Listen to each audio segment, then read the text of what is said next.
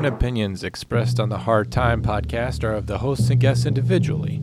The Hard Time podcast is for entertainment purposes only and is not affiliated with any entity, agency, or department. Human beings have thoughts and feelings that do not necessarily affect the professional performance of their duties. Ladies and gentlemen, the story you are about to hear is true. The names have been changed to protect the innocent.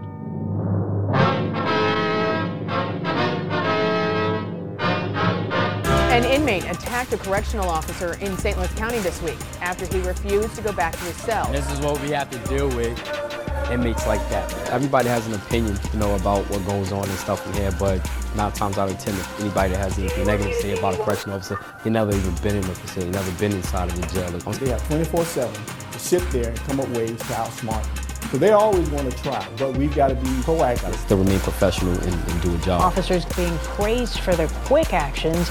Lake County Sheriff uh, says, quote, they are heroes in my books. Regular day at the office.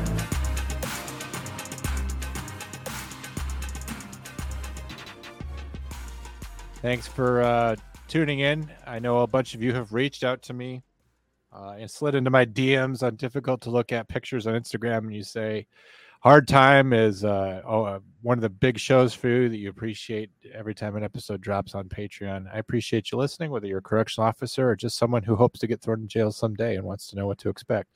We appreciate you uh, spending the money to listen to this show. It means a lot to me that you support me and you support Jake. This is something that we started out uh, that we were doing for fun and for because we have passion about the job, and we appreciate that you're here listening and taking it in to make it all worthwhile. Uh, my co-host is here, uh, new to Instagram. He he found a new he found a second phone, and that's how he's able to get on Instagram. That's the state of things over there, folks. I don't know what to say about that. Jake motherfucker welder, who you can find on the Instagram at Jake, middle name motherfucker last welder. Jake, the whole thing. His his handle is actually longer than mine, so congratulations on breaking my record. How you doing, Sarge? I'm doing all right. Enjoying days off. Ready to see what uh, fresh hell what the shit show is doing. I haven't checked my work email, which is always a good idea. Don't don't check your work emails or uh, shared documents and stuff on your days off. Just be off. I mean, this is my my passion project, my side gig. Enjoying it, trying to keep the energy up here, and uh, looking forward to this update on our case. I know uh, we broke this down before, and I, I I don't know why they didn't text me and let me know. Obviously, Dave Davis should have let Hard Time know that these guys were back in Bibb County Jail. Spoiler alert.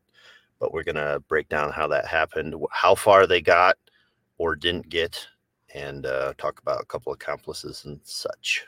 And if my predictions were correct, when we had Abby on the previous episode, which was probably one of our all-time greats, I predicted that a man would jump and slide across the roof of a car, that another man uh, engaged in a vigorous gunfight would have his hat blown off by a bullet, and he would he would hug his wife and children more dearly every day after that for having survived.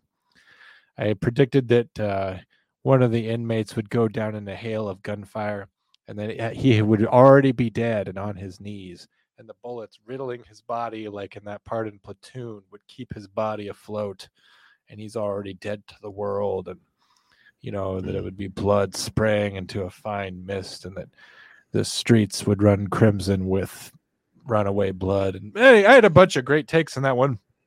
Real dark. Saved it for the end though so that abby didn't like quit the episode early.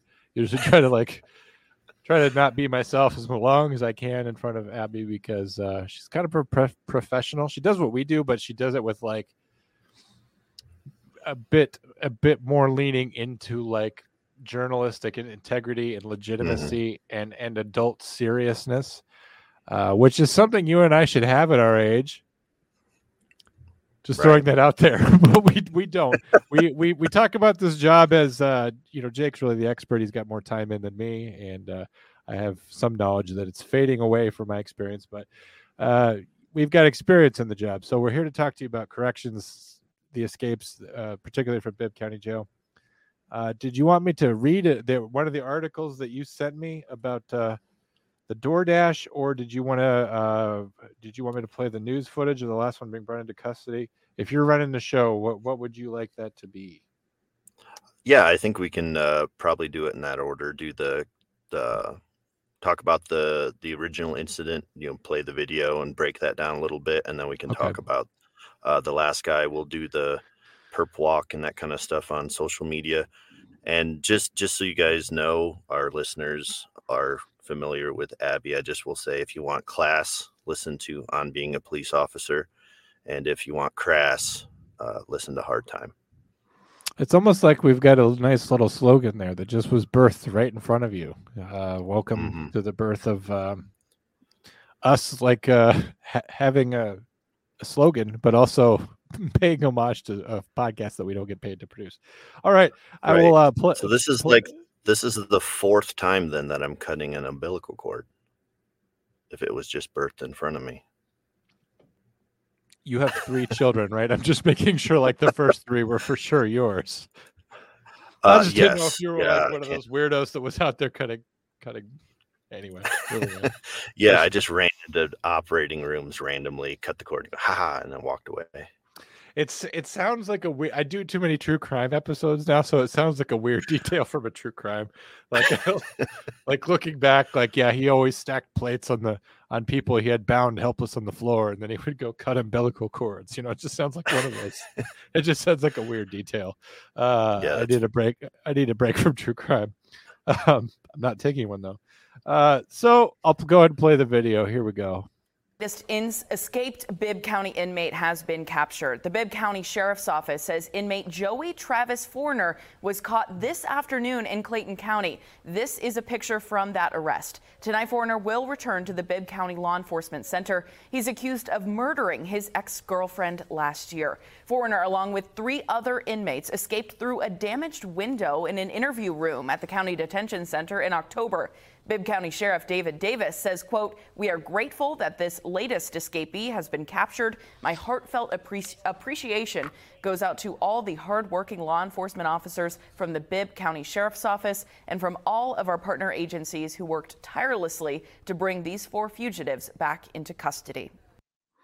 Yeah, sh- he has gets to thank heartfelt all the people who undid his mistake. Uh, she's also referring to this guy as Joey Foreigner. It's spelled Fournier, like F O U R N I E R. So I'm not sure why she's calling him Foreigner. Also captured Mark Anderson, Chavis Stokes, and of course, Jonathan Barnwell, who now Will Craig calls me Jonathan every time that he is talking to me. So that's something that stuck thanks to you. Uh, I was looking at the video right right before the show with you. Uh, they released that. I saw it. It was on the UK Telegraph of all things. Which you know, why do they care about uh, a prison escape, a jail escape, uh, and uh, across the ocean and far away? I'm not sure. It was not exactly what I pictured. I think I've been out of it for so long that uh, you know I, I have the typical probably Abby-ish view. No offense, Abby, but a four men you know, uh, rappelling down from a, a window from t- sheets tied together, and there's all four of them are on the line at once, and like they're swaying back and forth and encouraging each other. Here we have uh, a picture of two men running away from a building, out a window, towards a fence, sliding underneath where it's clearly been damaged or pre-cut or whatever, indicating that you know this has been well organized. They have someone waiting on the outside. Two run initially, run across the yard. The third one gets out and runs. He's running to freedom. And then I think the last one was Fournier because he's kind of this old, dirty white guy with like long, thinning hair, kind of, you know, looks like a comic book villain type guy. There's a Dodge Challenger waiting to transport the four of them. I guess I don't know how uh, you fit four dudes plus a driver inside a Challenger. Like we said, it was probably nuts to butts to nuts to butts. Like they're just stacked in there like cordwood. So it's good. It's interesting to see how that escape worked. Of course, we mentioned this in the last episode. Very grateful to all the partner agencies and non-correctional officer people who brought these people in. They were looking all super cool in their green t-shirts and tac vests with extra magazines and things like that. I almost think they're dressing the part a little too much there. But uh, the bring them back to Bibb County Jail where they may escape again. You know, only time will tell. Did they did they plug up the hole in the window? Did they fix the fence? Did they manage their uh, their obvious deficiencies as a correctional facility so that they can contain these men? Only time will tell. Jake, your initial thoughts on, on the return of, of these four men. Uh, well, I, I enjoyed that uh, picture that I know that our listeners can't hear it of the, the pixelated faces of two out of three um, U.S. Marshals that uh, brought Mr. I would say Fournier. Maybe we're maybe we're just attributing too much, um, you know, ethnicity and class to this person. Maybe he is more of a foreigner. I don't know. Um, but uh, yeah, it's a, it's. Like I imagine he's. I imagine he speaks with a with a, uh, a Louisiana New Orleans accent. I imagine he's very. I imagine mm. he's very likely to guarantee things. I don't know why. I don't know why my imagination like views him as clearly a Cajun or Creole person. I don't understand that at all. Whereas the other three guys, you know, regular black guys. I don't know, whatever you want to say about that, mm. but the but for some reason he's the Cajun one. Keep going. Right. And I, I like the fact that they pixelated two out of the three. So we are keeping the doxing up. You know, we have one person clearly that's been doxed, um, wearing the standard issue Oakleys. And uh which I have a pair of those exact same glasses. God damn it. And you're pixelated, um, so and I'm pixelated. So yeah. Yeah. You uh they can check me out on uh Instagram now. I, I have a presence. I'm I'm just technologically stupid. So I'm very slow on the uptake, but we're getting there so that people can contact us. And uh, I I like that video. You know, they they plopped out of that window like the pieces of shit that they are, and then ran across the yard. I noticed that they're they had different outfits. You know, the black guys were wearing just whites. They kind of stripped down, and Fournier was wearing uh, his orange full ensemble so because it goes better with his uh, pasty complexion as um, dressing for their escape. So that was very very interesting to actually see it happen and get this update on them getting captured.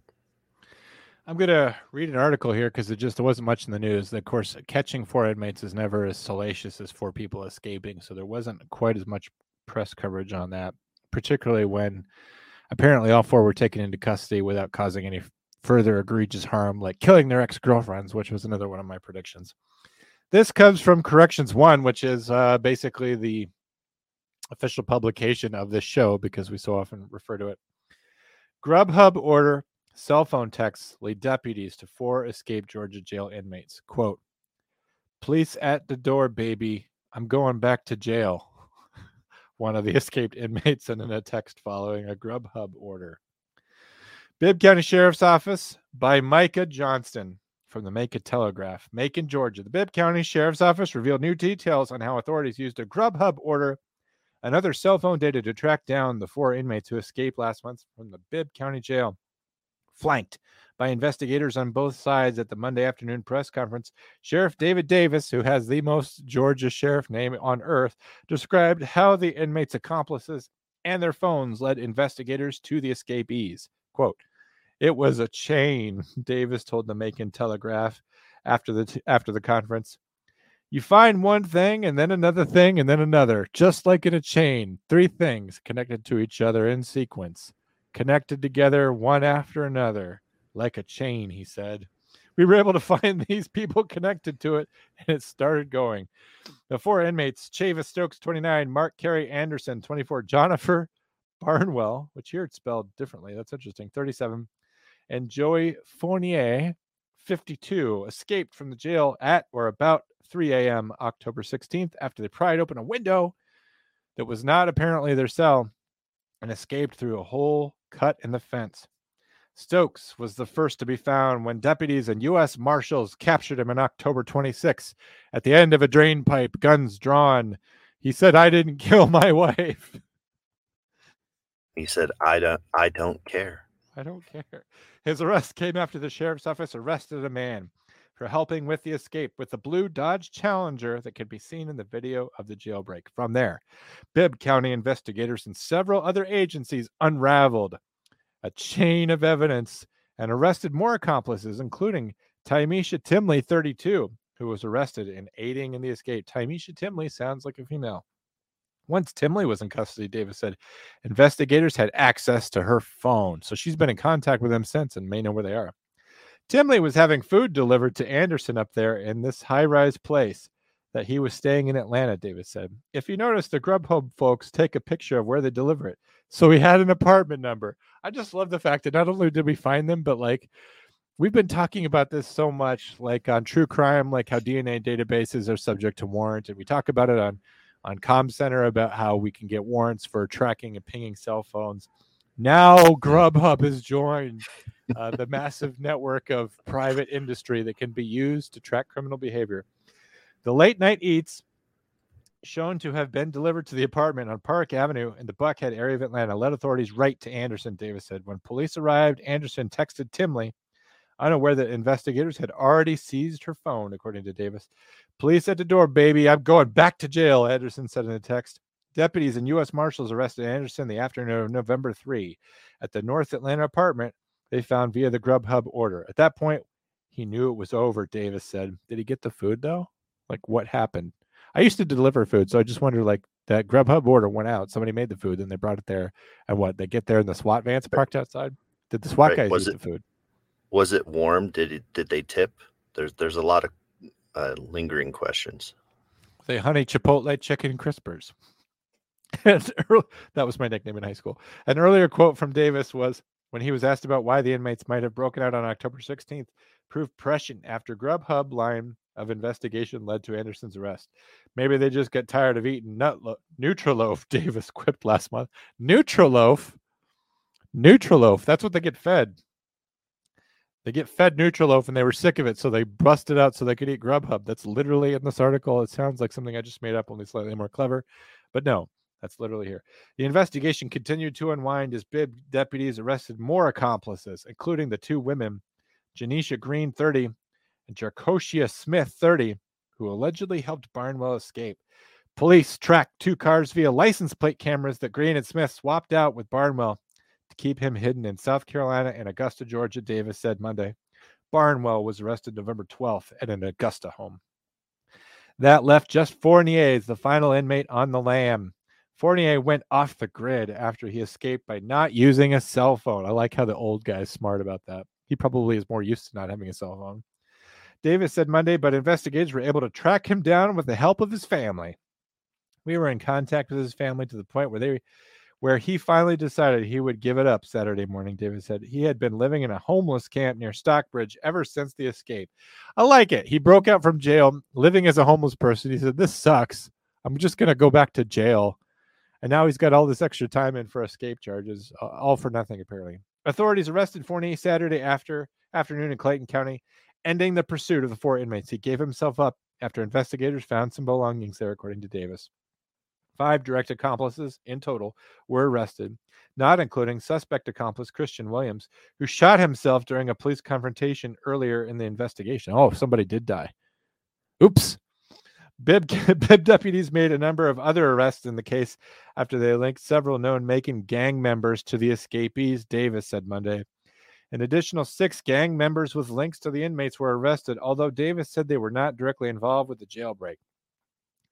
The sheriff's office also seized the cars used to transport and hide Barnwell, as well as the truck Jeffrey Fournier drove after his escape, Davis said. So I guess I was right. They took the Challenger to some other point and then had other vehicles there.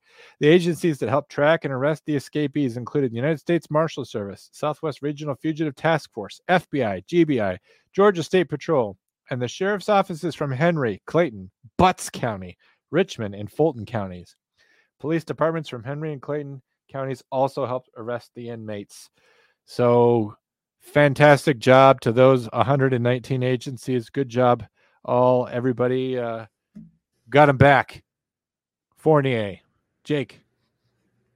We want we want to catch these guys. That's what he said. That's that was their focus, and it was a chain. I like I like how Dave Davis thought he pictured a chain because he wanted to think that they were still chained and fettered to his uh, his facility, but clearly we saw them run away without any any impairments other than their uh, girth and uh, stop of... saying the word girth to me.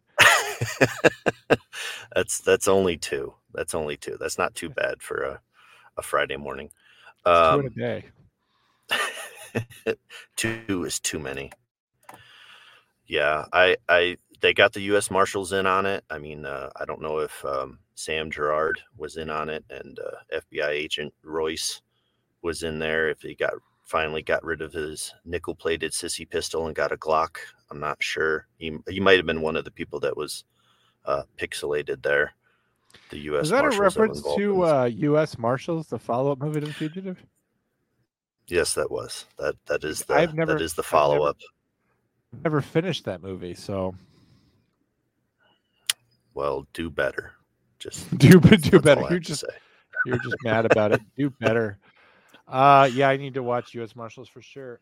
Uh, so It's your homework assignment. Now I'll watch Ghostbusters 2 and you can watch US Marshals. I have I've seen Ghostbusters 2. It's just been a long time. It's a good one. I like the DMC remix, uh, and I have no idea why. So I like this article because it talks about the professionalism and hard work of all these agencies that were able to bring these men back to justice. That's very good, particularly for Fournier, who I think is accused of killing his ex-girlfriend. Still have a problem though. These guys got out. You know, it doesn't matter how robust and hardworking your agencies are in finding these men if we still have a huge deficit at the jail, right? We, we can round up people all day, Mhm. But if we don't have a place to keep them where they're not getting out, uh, that's a problem. And I think that's why Davis is particularly grateful that all four of these guys are back in custody because it kind of, um, not that he's out of hot water or that the issue's over, but it's like, well, you know, now we can go back to business because the problem has ended. You know, these four guys are no longer on the loose. We don't have to worry about uh, the greater implications of their escape, the crimes they would continue to commit while they were supposed to be in custody. But I mean, we still have long-standing or outstanding issues with how this escape went down. We kind of broke it down before, but why don't we cover just some of the points? I know that uh, it mentioned that they broke out of a window in an interview room. Now you had some other details about where they Mhm. were in the in the jail and questions about why they were there. Yeah, so it's it that was he said it was the oldest part of the jail. He did disclose that before.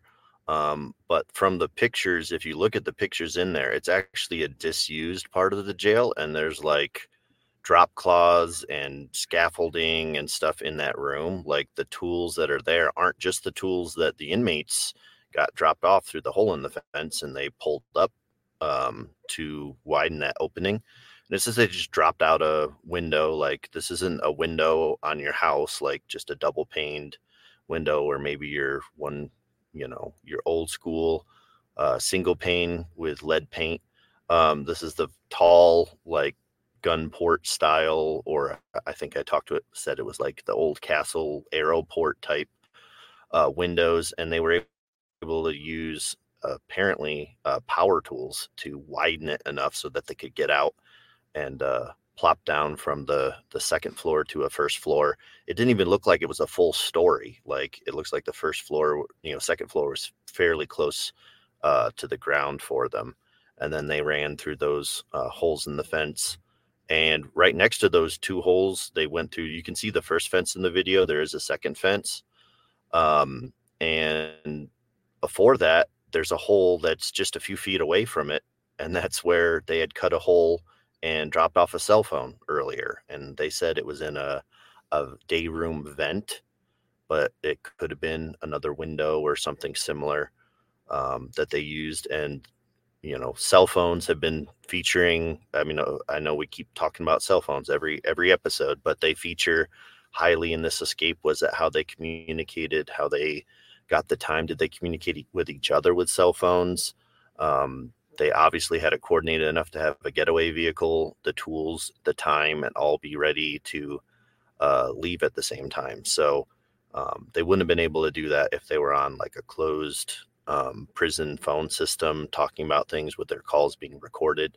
So cell phones again got them out, and cell phones brought them back to Bibb County Jail. That's uh, I like I like the symmetry on that. It's almost like the whole thing was written uh, in a storybook. Power tools are something that should never be accessible by inmates who are inside a secure facility at any time ever. Do you agree with that? Yeah, no, I, I, I would get it's pissed just when painfully painfully obvious. You have a huge problem there if if any kind of plug in and use tool and just tools in general are generally not to be handed out to inmates. Like tool control for inmates, at least inside the state penitentiary, is a big deal. We would have to hand out lighters to inmates because they would have to light fires for their sweat lodges. The amount of controls that we had to do to do that was ridiculous. Anytime a, a tool was signed out, there was lots of control. They generally did not go to inmates. Um, just sort of ridiculous the idea that they, these guys somehow have access to power tools. And and what about the noise of using them? You mentioned that in a previous episode that, you know, you were had a prior life in construction and you know how loud these tools could be, even though mm-hmm. the common person would have no idea. How the hell do you how the hell do you have a construction project going on at three in the morning and just nobody wonders?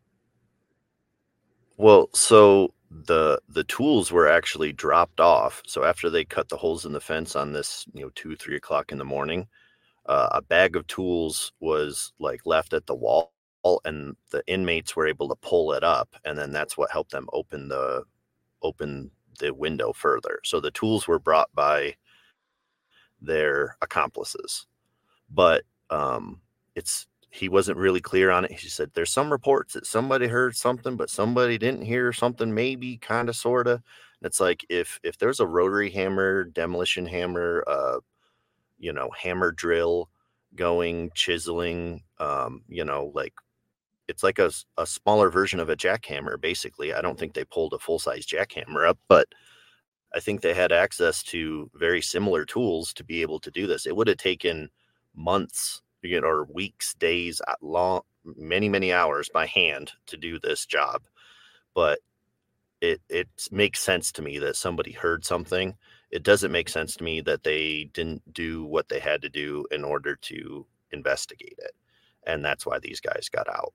Even with the the planning that they had, if somebody had gone and looked um, and checked it out and and why was the fucking door open? I know I brought that up before. They said sometimes the door to this wing's closed and sometimes it ain't at night, and it's like they should be secured at all times. It like you said, they shouldn't have any kind of access to this ever. I don't know why um, they would even know this is there, and apparently they'd been there before because they knew where this window was and where it was in relation to the street, and that it was in a state of disrepair and you know like how did they get in there ahead of time. That's a detail that we don't know. So, if you had to do the Warren Commission on this, just based on what you know, and admittedly, there's a lot we don't, who takes ultimate blame for this, in your opinion? The sheriff, jail administrator, possibly a lieutenant level of person? Is it the sergeant who's running the shift, who just some kind of lapse of duty, knowing what the hell's going on? Like I said, construction project at 3 a.m. I'm going to go ahead and give an, a pass to the officers because we already know that they weren't fully staffed. That we had huge sections of this jail where there just wasn't anybody. We know that they they had so few uh, officers there that like conducting counts was problematic. So there's just no officer there to blame, right? Like the officer that who should have been there just wasn't hired. So I'm going to go ahead and just say it was generally not the officer's fault because you can't require them to be everywhere or stop everything. Also, because infrastructure is a problem that has to be managed by at least managerial people or upwards, meaning a sergeant needs to report that there's a deficit with the physical structure of the building, the safety of the plant. Who who's getting the blame? Is it everybody? Is it one person? Like, you know, where do you sit? I would say whoever, you know, whoever had command and control that evening, um, whoever uh, was it and the only way I would put anything on an officer in this case is if the officer heard something but didn't report it to anyone. And that's the reason it didn't get looked into. And that was a revelation that happened after the fact. Because I've had that before where somebody gives me details when I'm on shift, and then all of a sudden at the end of shift, they tell me a very different story and there's a lot more context. And I'm like, okay, well, that completely changes the color of what is happening. You know, if you hear, um, you say, "Oh, well, I heard something," versus I heard what sounded like somebody breaking out of the jail through a wall, like something that sounded like power tools. Like um, that's very different than, "Oh, I heard a noise down on a hallway."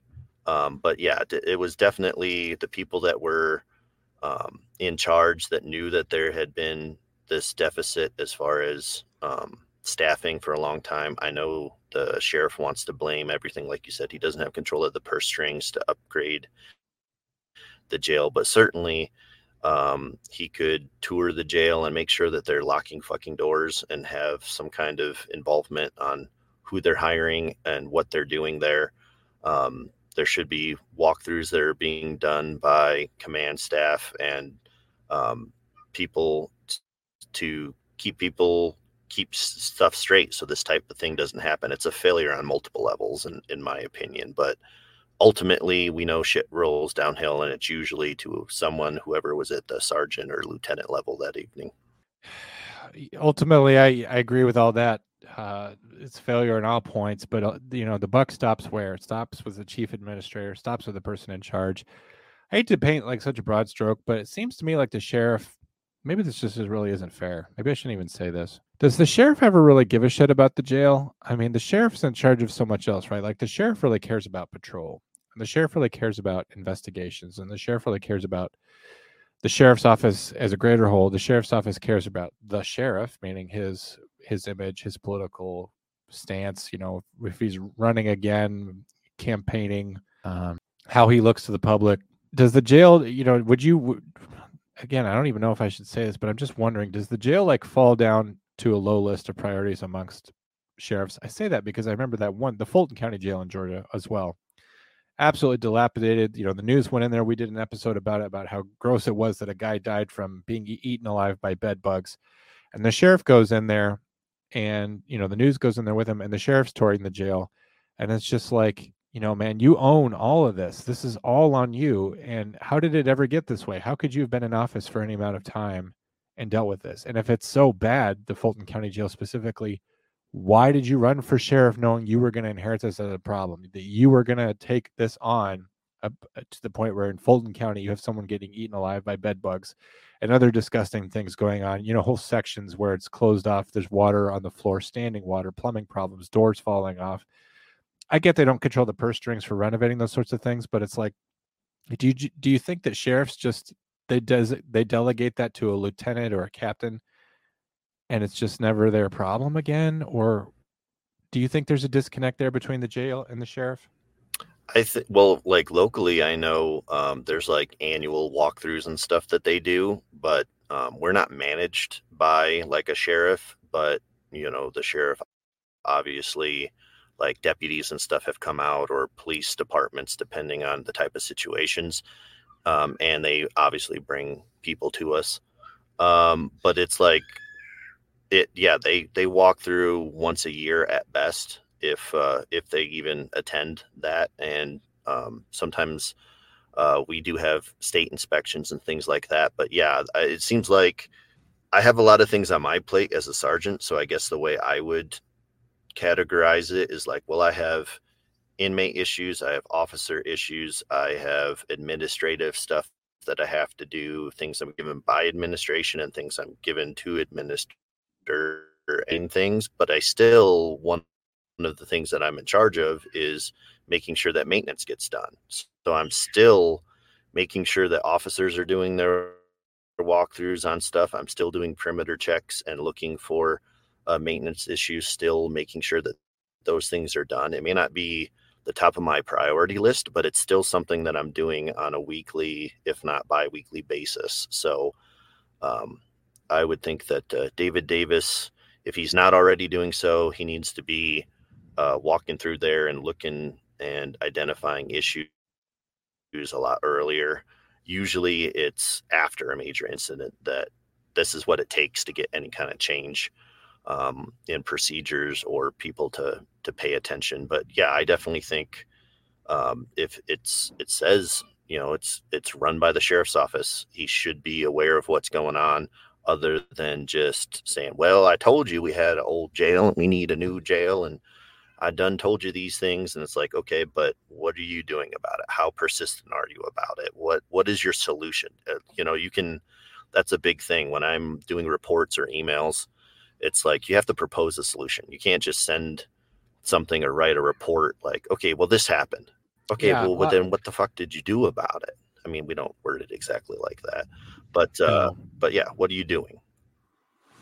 When when he was giving all his details about how it's in the crappiest part of the jail. I done told you we need a new jail. That was to me that was all him just kicking the can of responsibility, saying, "Hey, I've been telling you about these problems." Uh, but you know the the county commission or whoever would need to renovate the building has been letting it slide. And it, I'll put it on county commissioners too. Like certain things, you know, are so expensive that they just they don't.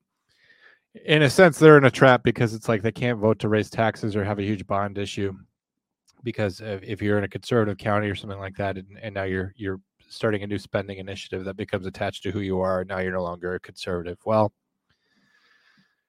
again, I won't get on a huge soapbox here, but like the government is supposed to provide certain things, and a jail that keeps our criminals confined is one of them. It's one thing to start a, a spending bill for, you know, some kind of nonsense, whether it's uh, expanding, uh, you know, stuff in our schools for bullshit woke policies. Like that stuff i'm clearly against.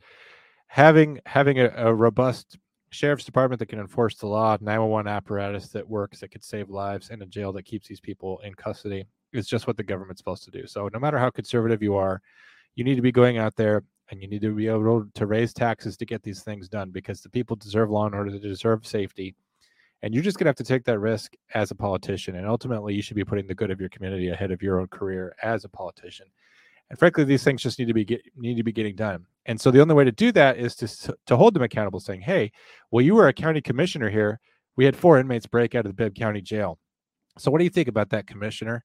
You know, is, is there is there some reason why we can't uh, be spending money to make sure that this is a place that actually is a jail? If it's just something that's uh, that you know four people who are waiting for charges or whatever that can just walk away from it's really not any better than a bus station or something. So you need to find some way to make this physically robust to lock it down and it's on you to do that. And that way when we have when we have the shame and embarrassment of four inmates breaking out and having to involve all these all these other agencies to clean up your mess that can fall on the county commissioner too and it needs to fall on them because if they're not spending money to keep this jail intact that's on them it's on the sheriff too, but let's make sure that we have shame for our legislators who are not uh, not appropriately uh, getting funding uh, to keep our facilities intact. There, I'm off my soapbox. It's everyone's fault but mine, but especially county commissioners, the sheriff for uh, for just being being responsible for what happens there, and and others. What are your what are your what are your final thoughts on it, Jake? Because I can hear your family waking up. I know that one of your one of your daughters, or perhaps your son, is not particularly happy that daddy's not up yet. So what are your final thoughts on it? that sounds like uh sounds like my daughter, my uh my middle. She's in the the terrible twos. Um but uh I would say as yeah absolutely as a citizen people say well there's nothing we can do about it and it's like that's not that's not true you know these i've been to county commission meetings i've commented at county commission meetings i've also done it at the municipal level gone to city meetings, and they absolutely feel the pressure. And um, if they go unchecked, um, they're going to do whatever they want behind closed doors. And you know they might upload the meeting to YouTube or whatever apparatus they have, but yeah, they have to be they have to be held to account. So just make sure you have your thoughts in order or a question like the question that you posed, the way you phrased it, like what are you doing about this? You know, what is your plan? Um, that would be easily within the 90 seconds or three minutes, whatever they're going to give you. Just understand um, what you're doing before you go there. Um, I also I, I, wasn't familiar with Nutriloaf. Um, that was a, a, gap in my correctional uh, understanding. So it's a, a, food served in prisons um, that to inmates who have misbehaved, abused food, or had inflicted harm upon themselves or others. So it's a, uh, similar to meatloaf in texture, but has a wider variety of ingredients. So if you want to go to uh, wherever you get your recipes, TikTok, uh, Pinterest, or whatever, and look up uh, Nutriloaf, it's probably not as tasty as uh, you know the various spreads uh, recipes that involve ramen and you know uh, spice. What is it? The the fuck are they always eating? The spicy. It's like the spicy um, chips or whatever, and putting stuff yeah. in there, making prison burritos with or without shit. Yeah, nice um, all those types of things. so that was a little gap in my understanding. So that was interesting, and and uh, just a comment also on the Grubhub. Uh, I didn't experienced Grubhub a lot before um, moving here to the Southwest. I will say this is not a slight to you, Jon, but most of the people that deliver food here in my area, I will say, um, are they look like uh, they would be closer to the um, residents at the jail than the staff at the jail. That's why I don't use Grubhub. I like to go pick up the food myself and make sure that people aren't like eating my food before they deliver it. So I just think it's funny that they, um, it makes me nervous now that I have two cell phones that are working and two social media accounts now um, that somebody's going to be kicking down my door for the comments that I make on this podcast. So just, uh, I'll be, well, I'm not going to filter myself moving forward. If they come for me, fuck it. I was going to say, yeah, you're probably already on, on a watch list of some kind anyway. Uh, do you uh, want to take us out with a joke? Yes, I will look one up here. I actually had a few things going. I had hadn't looked at that. Okay, I'll make a. You already made our poop reference, and we had a reference to the fugitive, which is now an official stat that'll be tracked on the show. So uh, we're going to try to reference that at least one per episode for no reason. It has nothing to do with uh, correctional officers or prisons, really. I mean, it, there was a, an escape in that movie where the bus crashes or whatever, and some correctional officers behaved rather poorly while on the bus. But uh, other than that, it's just a, a movie that mm-hmm. we both love. And I, I, have to go see U.S. Marshals. So I'm really just flapjacking, waiting for you to, to come up with your dad joke. I don't know if you have your little bathroom manual there that you're ready to go with, or yeah, I, ha- I had to go through my Rolodex for uh, those of us that remember that uh, what that is in order to find it, and also uh, U.S. Marshals uh, involves a plane crash, so it's it's similar to Con Air without uh, the child molestation. Um, so just just to add a little bit of uh, I don't know why I got that look, but the uh, joke here, just to add a little bit of class and a little education to our listeners. The chemistry teacher asked the class, "What is barium?" The student answered, It's what you do after you kill him. Pretty good. I like a nice chemistry joke that was actually slightly more high minded than anything else we've ever done here. Uh, you got the weird look from me because I haven't seen Con Air yet either. And I'm going to cut you off from yelling at me for having never seen that wonderful Nicolas Cage movie. I guess I just like The Rock a little bit too much. Uh, we will go ahead and uh, let you go. It's uh, you got to go be with your kids, and we've already been recording for like two full hours today. So I'll go ahead and put this episode out as sort of an update special. Uh, follow Jake Motherfucker Welder on Instagram at Jake Motherfucker Welder. Uh, look forward to uh, possibly new things happening with Hard Time. We're trying to to widen the audience, broaden the appeal, bring you guys as listeners more into the show. So just keep your eyes out. Uh, we love you all. Say goodbye, Jake. Bye, Jake.